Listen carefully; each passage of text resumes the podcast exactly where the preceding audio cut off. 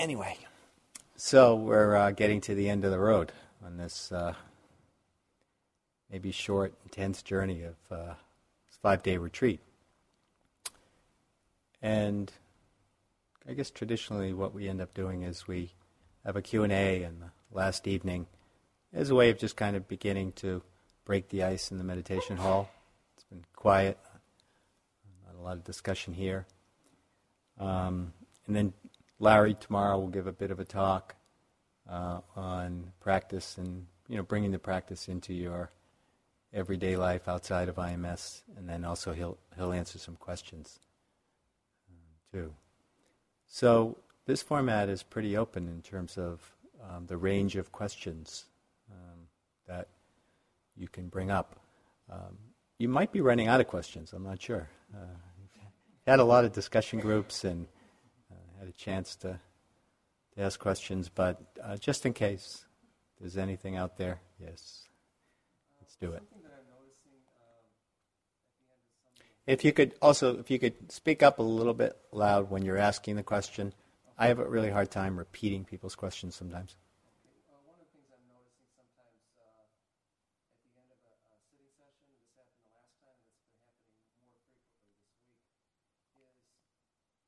when that happens, I feel very, very relaxed. But it's a feeling of, you know, sometimes if you have a very uh, deep dream and you may wake up and feel very at peace, but you don't remember the dream. It's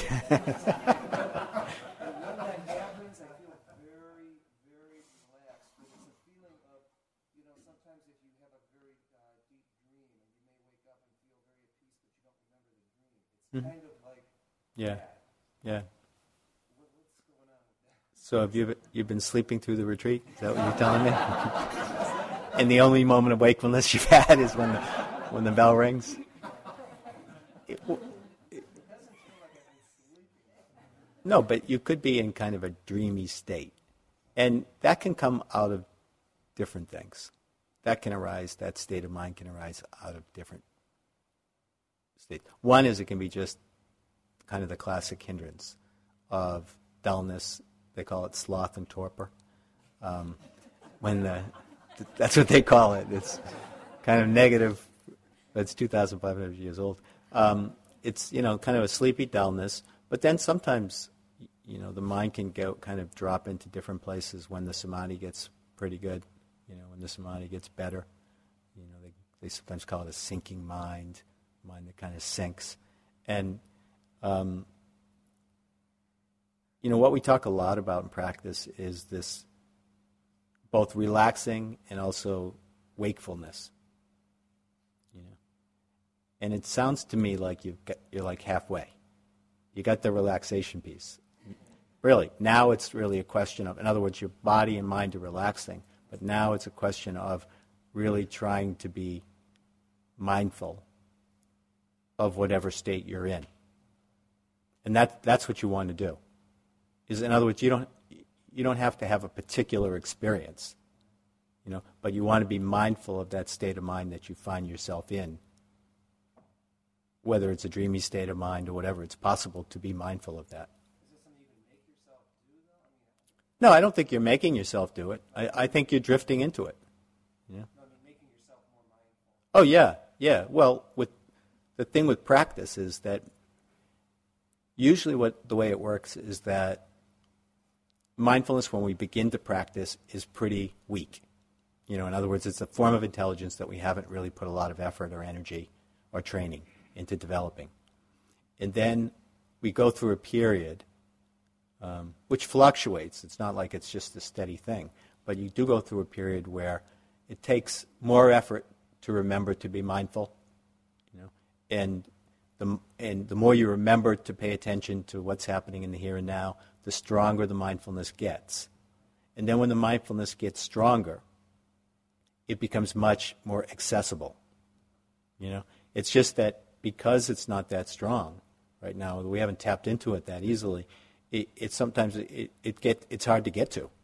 Uh, but but as but it is a natural natural quality of mind. But it is a question of making some effort, and then once it starts getting, you know, stronger, then what happens is, just like any form of intelligence that we have, like thinking, for instance, it, it's readily available to us. So you might find yourself just walking down the street, and this may happen to you um, when you leave here, um, when you're, you know, five days from now, you know, you're caught up and you've totally forgot about being mindful, and you're caught up in all the stuff that's happening there and all that. Then all of a sudden you'll be walking down the street, and then boom, you drop into your body, you know, or you become a little bit more mindful of your breath. And it's because of the effort that you've cultivated here that allows us to begin to drop into being more mindful. Because that's actually more the description of how the process works. Once you start practicing, it's like, oh, and then you're there. Oh, then you're there. You know, rather than trying to be mindful and attentive, right? Okay. Sure.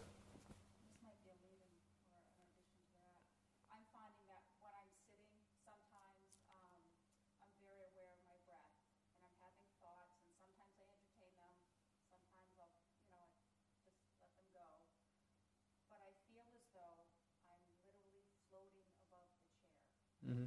Um, no drugs.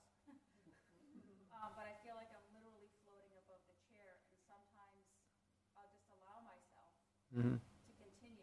Yeah. And then sometimes I'll make myself stop because it just doesn't seem practical. Yeah. right. Do you get worried? A, a little bit. Yeah. I, I, you know, how, how skillful is this? Yeah. Yeah. Yeah. I guess I shouldn't admit this, but I, I've had that experience a lot in my early years of practice, and it really scared the hell out of me, basically. That kind of out of body kind of thing. And I remember there was a, a window in my room, and every night, it would happen mostly at night, I would make sure the window was closed. I was really, honestly, I was really afraid, that afraid that I was going to like, you know, your astral body, whatever the theory was at the time. Those things are really out the window now, but there was a lot of talk about that kind of thing back at, way back when. Um, and, you know, I, and to me, it sounds like it could be a little bit of an out of body experience. Um, the thing to do, what do you think I'm going to tell you to do? You tell me. What did I just tell him? No, just be mindful. Yeah, yeah. No, observe it. Yeah, observe, observe, but also observe your reaction to it. Oh, I, I, I feel my hands. Yeah, good. Good. Like, okay, they are touching something. Yeah. Okay. Yeah. I, am here. And does that bring you down, in, A back in? Bit, okay. Yeah. How do you back get back in? I mean, how do you how does things come back again? Um, sometimes I'll just take a really deep breath. Okay, that sounds good too. I like that. No, I like that too. That's good. It sounds fine. It, it, one can definitely have some unusual experiences on the cushion. I mean, as the mind develops certain kinds of levels of concentration and power, and also as the mind begins to relax and, and unlocks this power of mindfulness, well, there can be some very unusual things. Let's say not your ordinary, everyday, you know, walking down the street experiences. You know. Especially, I would say, around the body and just our relationship to the body and our experience of the body. One can experience the body as pure energy. Uh, pure light, um, you know, just very kind of the non-materiality of the body. You know, there's just one can feel energy systems and different, lots of unusual ways that we can become more aware of the body. We see different aspects of the body. It's true for the mind too, though. Yeah, way down.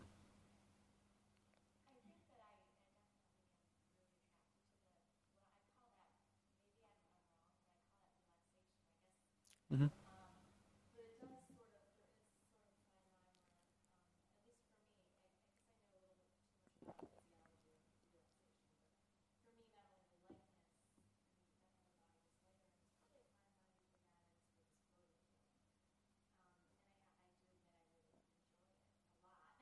Yeah.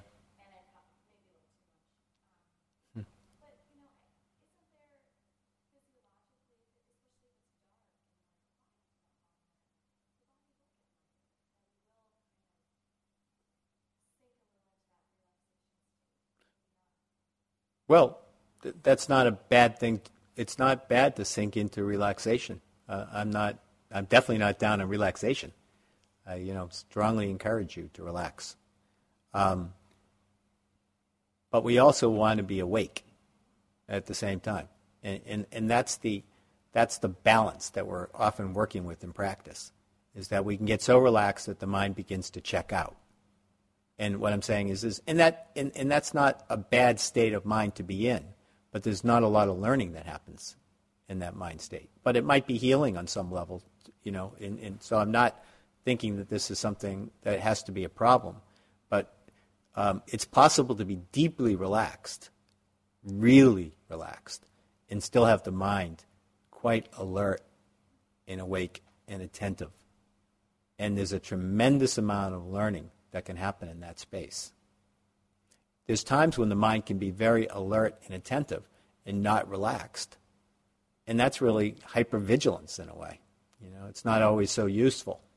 You know, so you want to combine those two together, really. You want to nurture a sense of relaxation, but relaxation means many different things.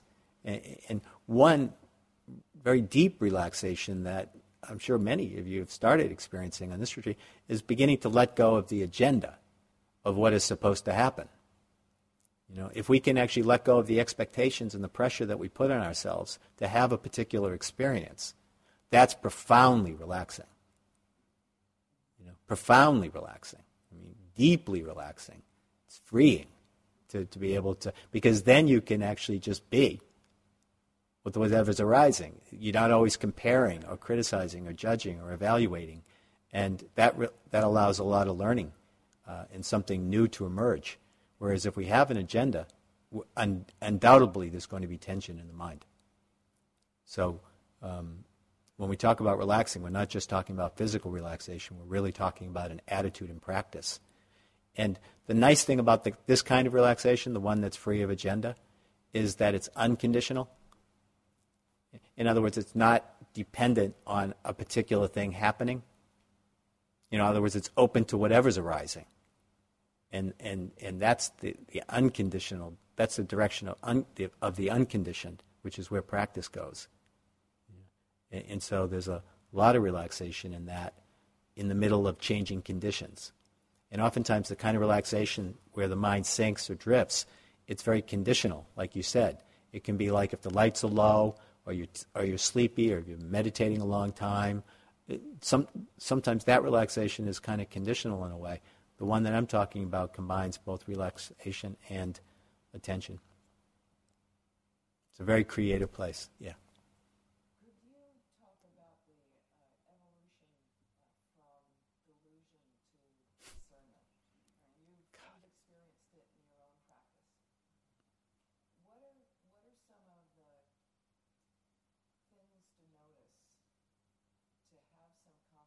Mm to really, really. Well, there's a Dharma talk in there, I'll tell you. That's a, that's a really good question. Uh, yeah, that's, yeah. Because I am actually speaking pretty loudly, I think. Um, well, the journey from delusion to awakening is a long one basically. I mean, it's a long path, and it's one of constantly rediscovering or discovery. You know, we, we're, we're, we're discovering things about ourselves. And, and, and in its essence, in, in a very practical way, it's we continually discover and understand the nature of our suffering and what leads to liberation. And we discover that not necessarily always like in this grand, profound awakening, you know, where, you know, there isn't any more suffering anymore. But it's really in how we're living our life. You know, like we might find ourselves in a situation. A good example, this, this happens a lot at CIMC because we work with people in a pretty regular way. So we'll, we'll track people, we'll be with people for over the course of years, oftentimes from the beginning of their practice till they've been practicing for 10, 15, or 20 years. And one of the changes that one often sees is that people begin to relate to the conditions that they encounter in their everyday life differently. You know, that's, that's really a big sign. It's not always how was your sitting. I had a good sitting. I have a bad sitting. People come and say that to me, and I, big deal. You know, I mean, you know, like good. You know, you had a good sitting, fine. But you know, you have another sitting, and maybe it's not so good. So does that trouble you or cause suffering? Well, yeah, sometimes it does because we cling to those good sittings. Well, that's suffering. So to me, what I see over and over again is that people will relate to like family or difficult situations or uh, things at work or um, relationships that they find themselves in or money or change or you know all the stresses and challenges and just life as it's unfolding the joys and sorrows and there's a fundamental shift in the relationship to those experiences where they're no longer suffering as much because they're taking a look at their, their experience in those situations and working with it in a very creative way, really applying the teachings in that moment of time and remembering to do it more easily as time goes on. And so there's a learning process that happens, and wisdom begins to grow, and compassion begins to grow. But it comes out of seeing those changes. Um, and, uh, it, and that's where faith comes in practice. See, faith in Buddhism isn't about believing me Larry or believing the Buddha or believing that this is a great thing. It's really seeing it for yourself that you change. You know, that's, that's, the, that's the most unshakable faith we can have is that we actually see, wait a second, you know, I'm not suffering as much in this situation as I used to. Used to. Wait a second, I responded to that person in a less reactive way, or I, you know, i have worked in my speech, or you know, there's so many different aspects of life that we can take up and work and apply the Dharma to. And so that's what practice is all about taking up something that you know is a habit that's creating suffering and trying to bring more mindfulness to it and then begin to see that habit dissolve. And then and out of that, there's this inner spaciousness that begins to grow, uh, where when you first begin practicing, your mind and body, everything's very tight and very congested. And as we begin to practice, more and more room is discovered within us. And there's more silence and more relaxation and more confidence. All of those things come out of letting go of suffering. It's really exactly the way the Buddha describes it. And at least that's my experience. It's exactly the way he describes it, actually. But it's on a, quote, personal level. It's on a level of your life. You know, and, and that, those are the signs from my end. I don't know if that really answers your question. You keep looking at me, but um, th- that's about as good as I can do in about three minutes. But yeah, yeah. It's really seeing the liberation of suffering. And it's tremendously inspiring to see that you don't do the same thing over and over again.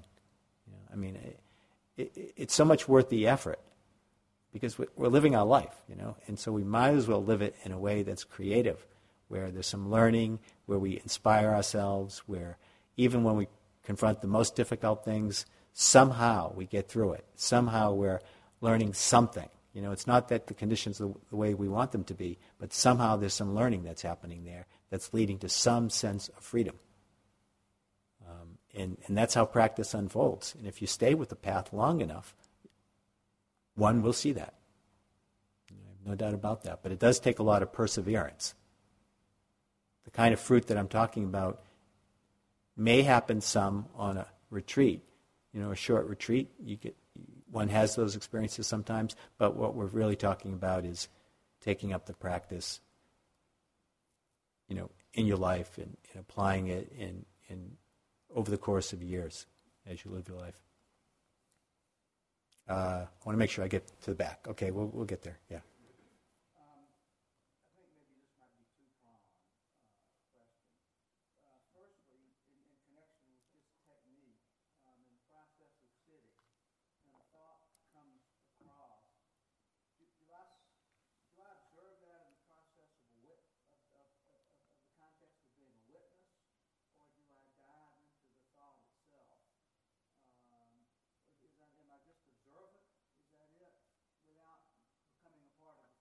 Yeah, that sounds good. Yep. No, that does. Yeah, you're observing.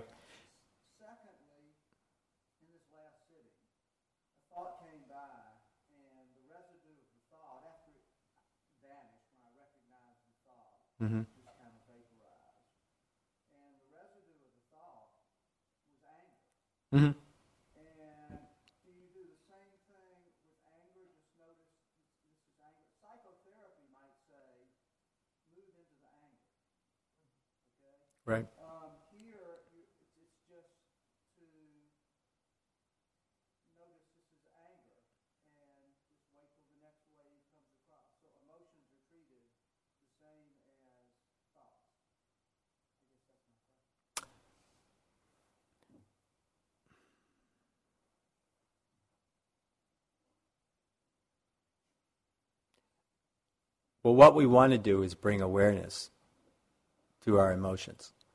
you know, in general. That's what we want to do.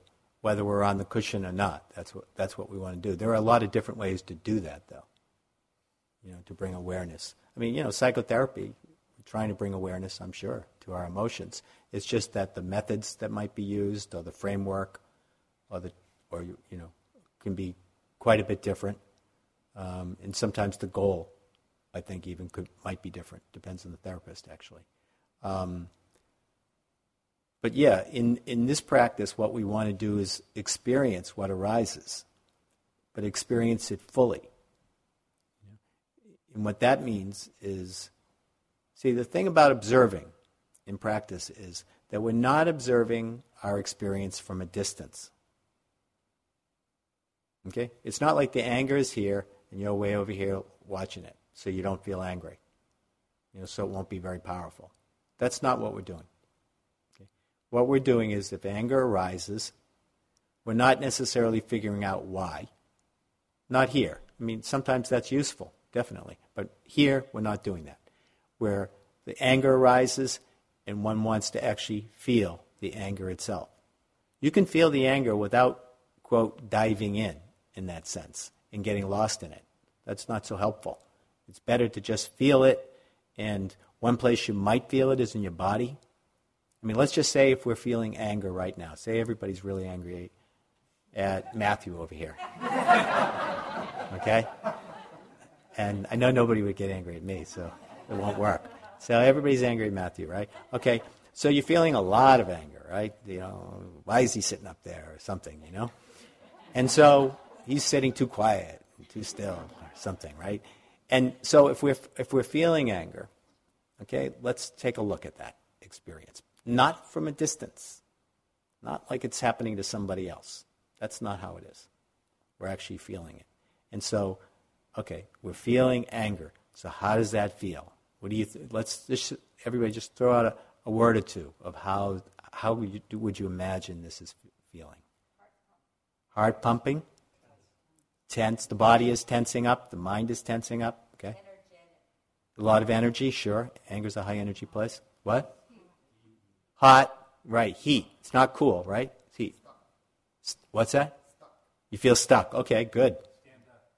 What's that? Stand up. Get up. That's what you'd want to do? Well, I don't get it.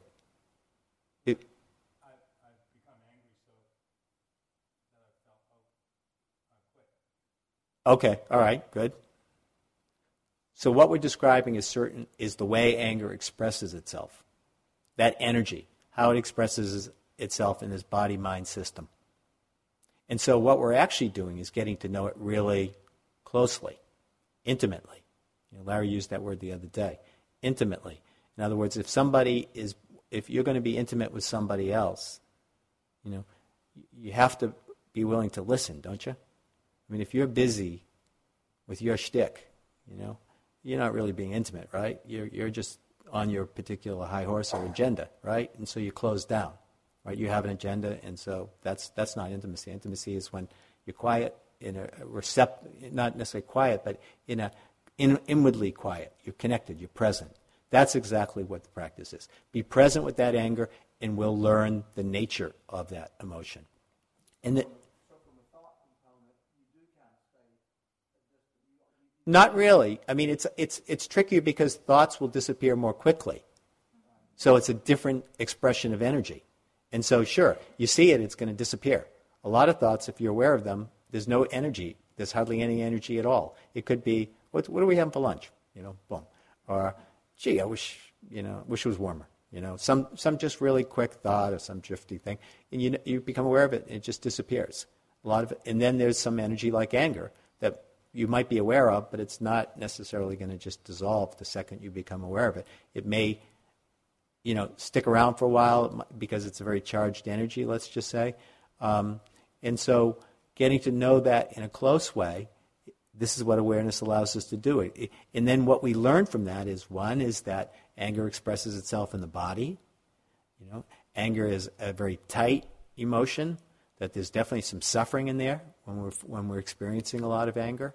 Um, we might judge ourselves for being angry. Poor Matthew, why be angry at him? You know, then the self judgment goes on, and then feeling of guilt might arise. This is all just paying. You know, you're not thinking about it. You're just paying attention to what's arising.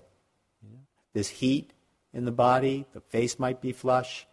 And the other thing that you'll begin to notice, just like you said, is that it changes. That this is like an energy, and no energy is static. No emotion is just what, solid, it changes. And so there's insight and wisdom that comes out of that that can be very useful in terms of working with emotions. Because a lot of times when we're in an emotional state, we don't actually see the changing nature of it. We don't see that it's impermanent. We don't see the conditional nature of it. And so sometimes we act from that place. Um, and it's oftentimes an unskillful thing. We all know this, right? It can be an unskillful thing to act out of anger. You know? and, and so being mindful of it, working with it that way, that's what awareness, that's, that's this practice. Sure. Yeah. Um,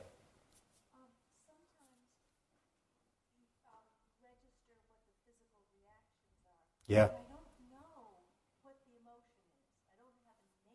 Yeah, yeah. And then I think, what's going on here? And I spend time searching for a name or a label, and I'm not sure that that's productive. Yeah, I don't think it is. Yeah. So just hang out. Yeah. Yeah, yeah, yeah. Yeah, because sometimes, you know, what will happen is you'll hang it out and then it'll just dissolve. You know, it's, it's the, but then, you know, some thoughts might start, you know, arising out of that, you know, and, and you know, and then you might tap into the kind of the emotional content of that particular physical energy. And that can be like sometimes people will experience fear that way or anxiety.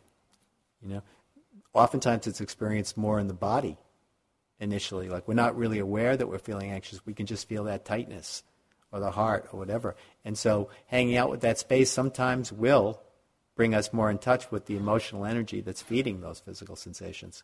And so that that's a good thing to do. Right. No, no, I, I really think that's basically a waste of time. Yeah. Way back. And then I'll get to the front. Okay.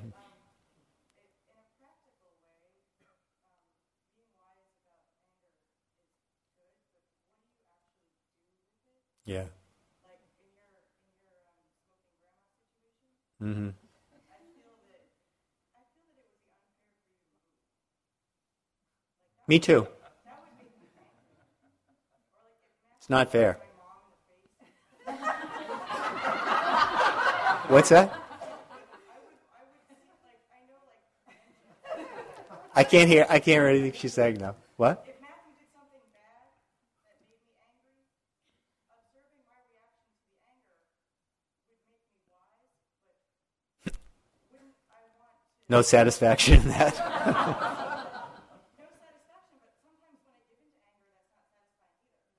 When you give in to it? What do you mean, give in? What do you mean, give in? Yeah, that's not so satisfying. Yeah, no. Mm-hmm. It all depends on the situation. Okay, in the grandma situation. Smoking. Right. To, to me, yes. Yeah, it would be unsatisfying. Yeah.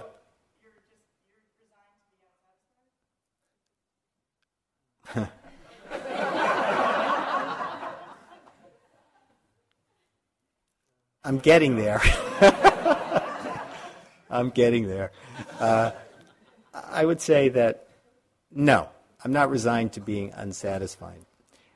I would say that I'm running out of options in this particular situation, skillful options in terms of anything that I can do to affect her behavior.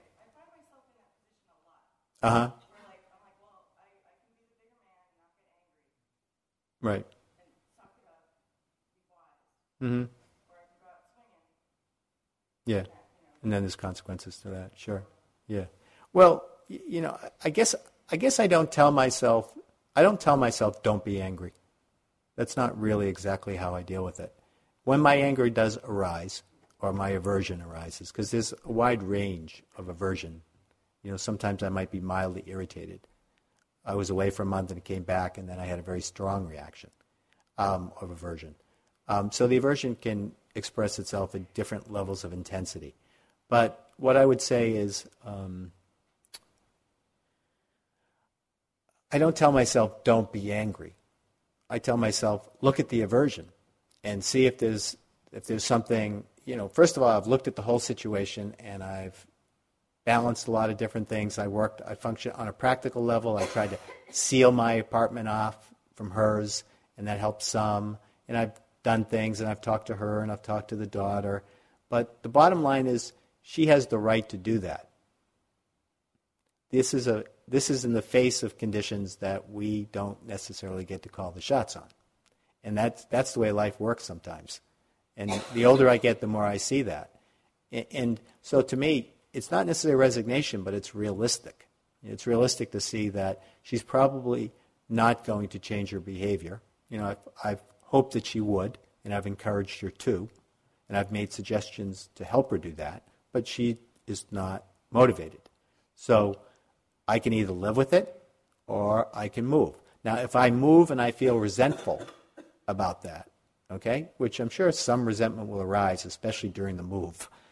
Uh, you know, it'll probably be the strongest time, and then once I move, there's a letting go and a readjusting and all that. But if the resentment does arise, then I'll I'll bring my attention and I'll investigate that resentment to take a look at what, what that's all about and take responsibility for those reactions because it's very important to take responsibility for the anger.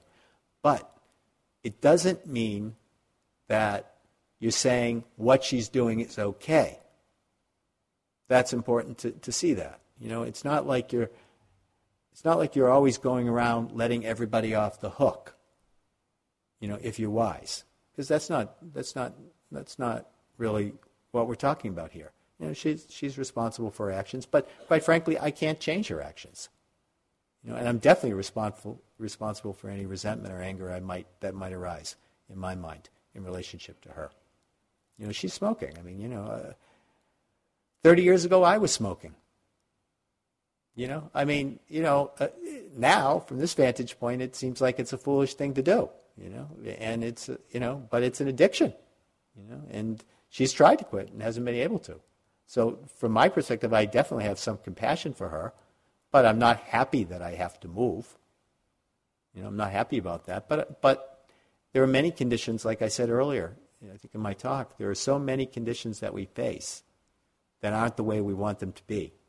And there's not a lot that we can do about them. And so, consequently, we have to work with our reactions to those things and then try by working with our reactions to try to discern wise action. And from my perspective, I've gone just about the whole range of wise action in relationship to her other than move. And that just may be what my next step is. And then I'll just work with it and let it go. It's not a great tragedy that I'm in that position. I mean, I've seen tragedies. I read about tragedies all the time. It's nothing in the scope of things. Really, nothing. Um, but there's still feelings about it, you know. But it's still it's important to have a perspective sometimes on what we're dealing with, and it's hard to have a perspective sometimes because things are very close and they affect us deeply. But when we are angry with people, sometimes it points to the fact that we need to work something out with them, and so we have to apply skillful means in that process. And the first step in applying skillful means when you are feeling angry towards somebody is to take a look at your experience. Take responsibility for your reactions. Look at your reactions. Work with your reactions. See if you can cultivate a little bit more inner balance, of mind, whether it's talking to somebody else or working through the practice or whatever it is, try to regain your balance, and then try to deal with the issue that might be that might need to be dealt with. That that's actually really a good approach. Is just what I said. There's no formula for how to deal with that, but but that's a good approach. Is first to take a look at what's arising inside you, because a lot of times anger is triggering something else. You know, like we're getting angry at somebody in the present because of our history of what's happened to us in the past. And so we need to be in touch with that because sometimes what happens is we get too angry at things that are not that big of a deal, but it's because it's triggering something that we're carrying around with us. And so by taking a look at that anger and, look, and really investigating it, um, we can get we can free ourselves of that extra burden. And then I think we're, we're in a much more open space to solve the particular issue that you're dealing with. And also, it's much more effective for getting what you want, you know, and for making change when, when you take this approach, rather, like you said, than come out punching. Because you really don't get what you want. It's not satisfying to take that particular approach. The other approach takes a little bit longer, the one I'm talking about, um, but it's mo- much more useful and people respond to you in a much more positive way. And they're more willing to make that change. Okay. Anger. Okay. Interesting to hear you talk. Uh, because, you speak up? Yeah. Yeah, um, in dealing with anger, I find, you know, the instructions are, uh, you know, deal with anger, but don't get lost in it. Yeah. And yet, I find it very difficult to feel anger and not being lost. Yeah. In other words, they, they seem to not be detachable. When I heard you talk uh, at the beginning, it seemed like you had a good reason to get lost. Once, once you get, uh, you, know, it, it was easy that, that, that, that when you were feeling anger, it was because you felt somebody had done you wrong. But after you finished the talk and you rationalized everything, there was no more reason to be anger. So my question is, uh, how do I differentiate between the getting lost and the, and the anger? Um, well, I think you have to work on that one some. Uh, because every time you get angry, if you get lost in that, you're going to find yourself getting into trouble. Basically, you know, you, you'll have problems for sure. Because the, in order to work with anger in a productive way, in a way that where you learn from your experience and respond uh, in a more skillful and more appropriate way, you have to bring awareness to that emotion. And what I'm saying is awareness, if you can bring awareness, you'll actually experience the anger in some ways much more fully because you'll be in touch with many different aspects of it if you're just paying attention to it. Whereas if you get caught by anger, it's just a reaction, you know, that's propelling you forward, propelling you into an action that is is not going to be skillful. So, so to me, it, with practice, you can get more balanced when strong emotions arise. You can, in other words, you can hold the emotion without pushing it down or without getting lost in it. And you hold it in this field of awareness. You know, there's this awareness of the anger. And so you're holding it, you're feeling it, it's hot, it's all these things that we were talking about, but it's not taking you away. You know, you're not getting lost in it. It's not driving your actions. It might be arising because of certain conditions, and it will, but it's not influencing your life as much. And you're not coming from that place as much in relationship. But if you get caught in your anger, in your relationship with others, it's going to cause suffering. There's really no doubt about that. Whether we see that suffering or not, it will cause suffering. And oftentimes our anger causes a lot of suffering for others, you know, when we get lost in it. So with awareness, we, with practice, it becomes possible to experience anger without getting lost in it. Definitely. So how would we work with this in an everyday situation? Like today, I couldn't go for a walk. Something beyond my Mhm. I started emotions started building up. Yeah. Uh, just stop. I'm feeling resentful. I'm feeling this. Is that how we skillfully bring the practice into our everyday life? Yeah, I mean, one step that you want to do is acknowledge your feeling. That, that to me really is very helpful in everyday life, is to acknowledge that you're feeling resentment. Like, say, you know, there's too many pots or something, and you, you can't get away from it. And you get dragged into the, you know, and it's a, you know, you wanted to go for a walk and you ran out of time. And so, so when you feel that resentment or anger, probably it's kind of building. Maybe it doesn't just all of a sudden happen. It's it's coming, going, coming, and going. And so when it arises, you want to acknowledge it. You know, that's very important to saying, oh yeah, there's that resentment. That'll help a lot, actually. It really will. Rather than just trying to tell yourself a story. Like I shouldn't be angry, this is meditation center, you know, blah blah blah blah blah. You know, that you know, that'll get you just more angry. Uh, so to acknowledge those feelings is, extreme, is a big step to take. And to acknowledge the feelings without any judgment about the feeling. The judgment doesn't, judgment free doesn't mean it's permission to act. Now, that's not what judgment free means. Judgment free means you're just acknowledging it. There's no judgment about the resentment at all. And it, it's impermanent, too. Right? The resentment often is very, you know, that feeling passed. And, and, and, and so, you know, it's important to see that. But acknowledging it is really one of the most helpful things because once you acknowledge it, there's a little bit more room to kind of discern how you want to respond to that emotion. And that's, and that's what we really want to do. We're not trying to create human beings here that don't experience emotions. No, no. With practice, oftentimes the emotions are really much more on the surface. But what we want to do is apply discernment to our emotional world. And that means first acknowledging it and becoming aware that the emotion is there, and then tr- trying to see for yourself, you know, what needs to be done in relationship to that emotion. Maybe it just needs to be watched and stayed with, and kind of keep it to yourself. Maybe it's an emotion that, um, you know, is in relationship to a specific person in your life, an intimate person in your life, and you you really need to share it and talk about it. Well, if you're holding it not in a judgmental way and you're not being caught by it, it's much easier to share and get it on the table and talk about really what's bothering you. For instance, if it was if it was long term resentment or if it was resentment, you know, more significant than too many pots. Um, so the first step I think is to acknowledge it, and also I do think with some emotions it's really helpful to talk about them with somebody. You know, the Buddha talked a lot about different kind of antidotes to different difficult mind states, like what kind of what kinds of things can help balance the mind when we're really agitated or overwhelmed or thrown around. And one of the antidotes is noble friendship. You know, like talking to somebody who has a little bit more wisdom than we do. You know, they might not have wisdom about everything, but they might have more wisdom about this particular situation. And I find that's really useful. You have to pick the right person. Definitely. That's, that takes a certain amount of wisdom.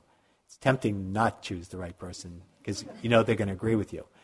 Um, so you got to choose the right person. But that is extremely helpful for bringing the mind into balance because somebody can offer you know a perspective or hold it in a way that might be judgment free or offer you some creative thought around how to work with it rather than just relying on your own uh, discernment.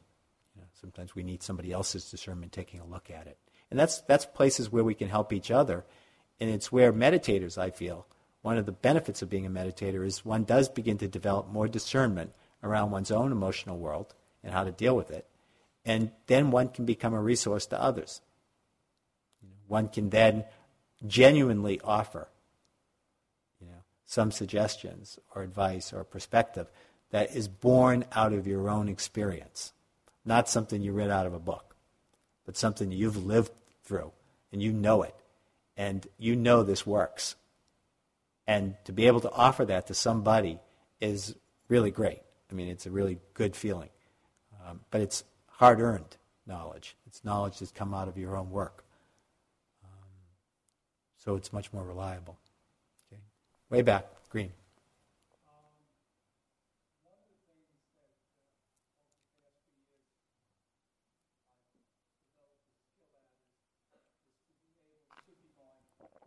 Is it be able to what? Oh, good. Yeah. Yeah, that's great.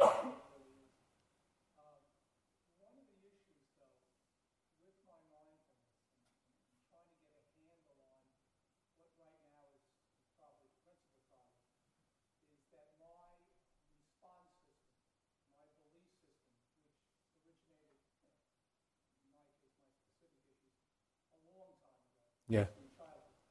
And, and what this response system uh, continues to do is it, it is so powerful in its response.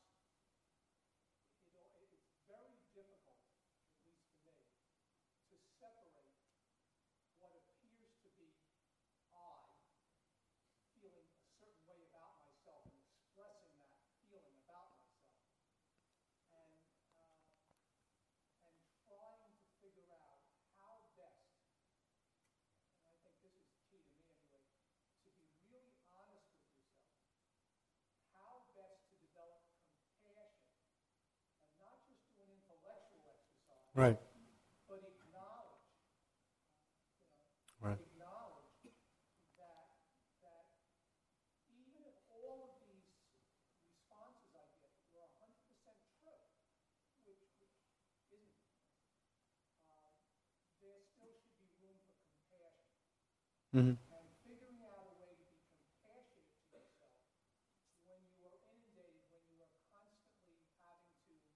And Yeah. Yeah. No. And it's just the idea of how best to handle and how to develop compassion for yourself when you're faced with it. Right.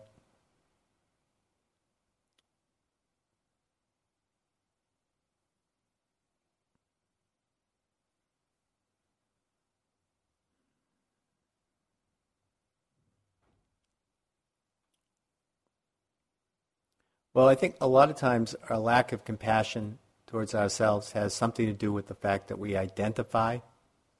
We often identify with the reactions we're having, or we identify with things that trouble us about ourselves.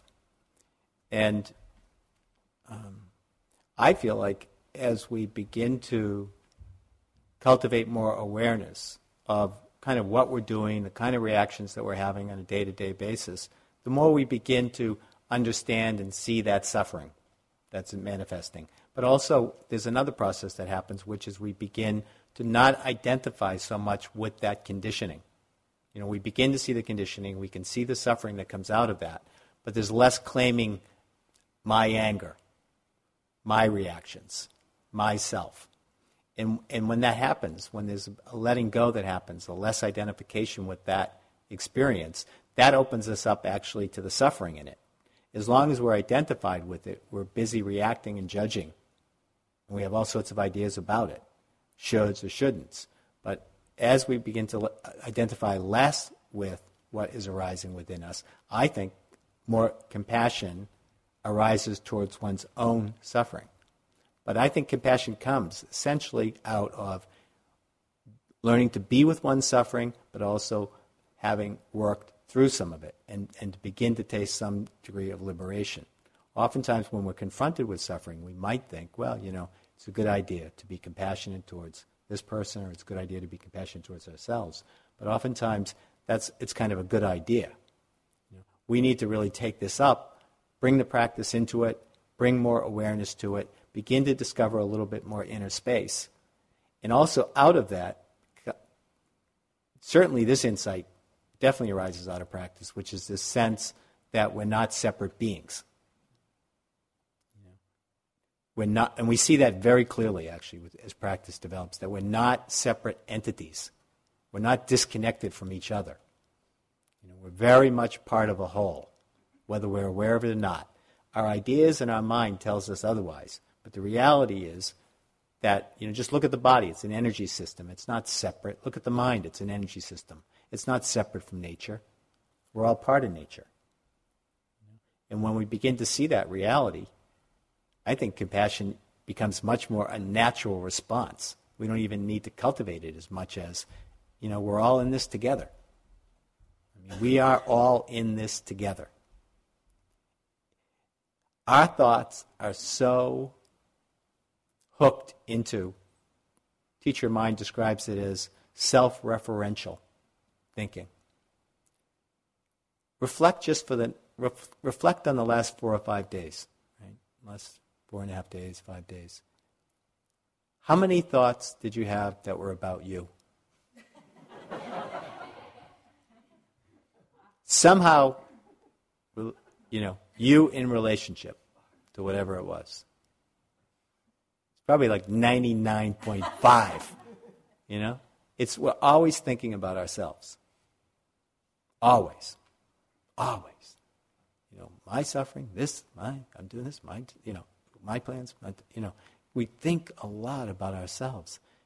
And, you know, it, that's how we're conditioned. You know, that's how we're conditioned. We're in a very much a, we operate often in this this illusion that we're in this closed cycle where we're the center of the universe, and we're really not the center of the universe. Obviously, I'm sure everybody would agree with that, right? Uh, and so, to me, compassion is recognizing that sense of interconnectedness, and it, and it comes from overcoming this strong sense of self, uh, this letting go. It's it's understanding selflessness you know, compassion comes out of, we talk about selflessness and no self on this path. Essentially, what that means is that we're all part of nature. Okay, we're all part of nature. There's no separate, solid being that stands apart from nature. So your reactions, your anger, your thoughts, your feelings, your emotions, your states of mind, your plans, your aspirations, your desires, all of that is all part of nature. None of it is separate. It's all part of nature. And that's selflessness. No self. It's just nature. And so when we see that clearly, compassion is just is wisdom. Wisdom and compassion in a sense come together. They're not separate. There's no nobody feeling compassionate. Not feeling compassion for you or you feeling compassion for me. There's just this understanding that there's no separation. And your suffering is my suffering. You know, your liberation is my liberation. And, and one can really get a sense of that gradually as one begins to practice. It's very freeing too. It's not it's not scary at all. It's very, very freeing to know that we're not these separate beings.